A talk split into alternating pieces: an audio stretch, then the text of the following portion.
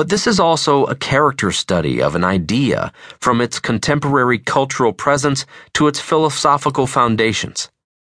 Snow Crash neatly illustrates the tensions at play when algorithms stitch together computational, mythic, and cultural spaces. It's not so much a story about the power of code, but its awkward embrace of the real, the ideal, and the imaginary in the guise of the algorithm.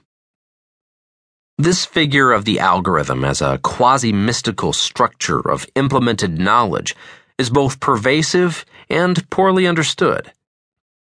We have never been closer to making the metaphor of fully implemented computational knowledge real than we are today, when an explosion of platforms and systems is reinventing cultural practice and identity, often by implementing a May, downloaded as an app or set up as an online service.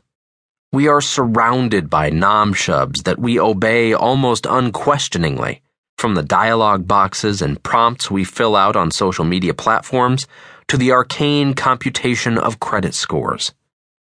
To begin excavating the algorithm, we need to understand the full scope of computational thinking and its interactions with the mythos of procedural language, starting with what we think algorithms ought to be. The Cathedral of Computation.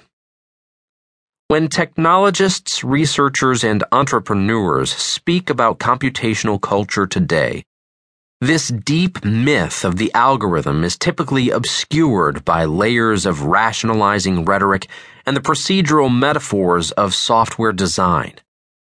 Indeed, the most prevalent set of metaphors seems to be that of code as structure platforms, architectures, objects, portals, gateways. This serves to both depersonify software, diluting the notion of software agency. Buildings are passive. It's the architects, engineers, and users who act. And reifying code as an objective construct, like a building that exists in the world. Yet, even within this architectural language, the mythological figure of the algorithm reasserts itself. Consider the popularity of the cathedral as a metaphor for code.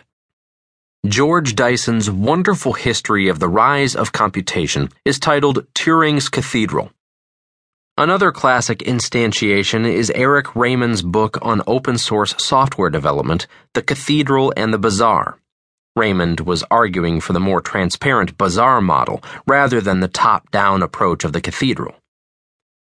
But perhaps the best analogy was offered at the IEEE Computer Society in 1988. Software and cathedrals are much the same. First we build them, then we pray. This was meant as a joke, of course, but it hides a deeper truth about our relationship to the figure of the algorithm today. The architecture of code relies on a structure of belief as well as a logical organization of bits.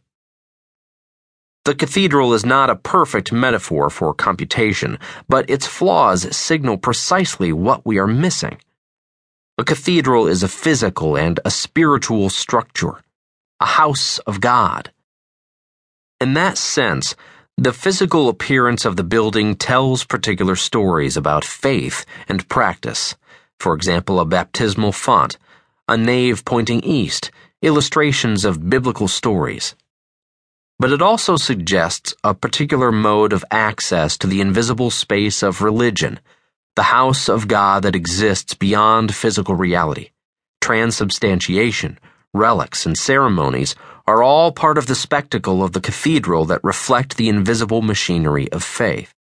Yet most of that machinery inevitably remains hidden.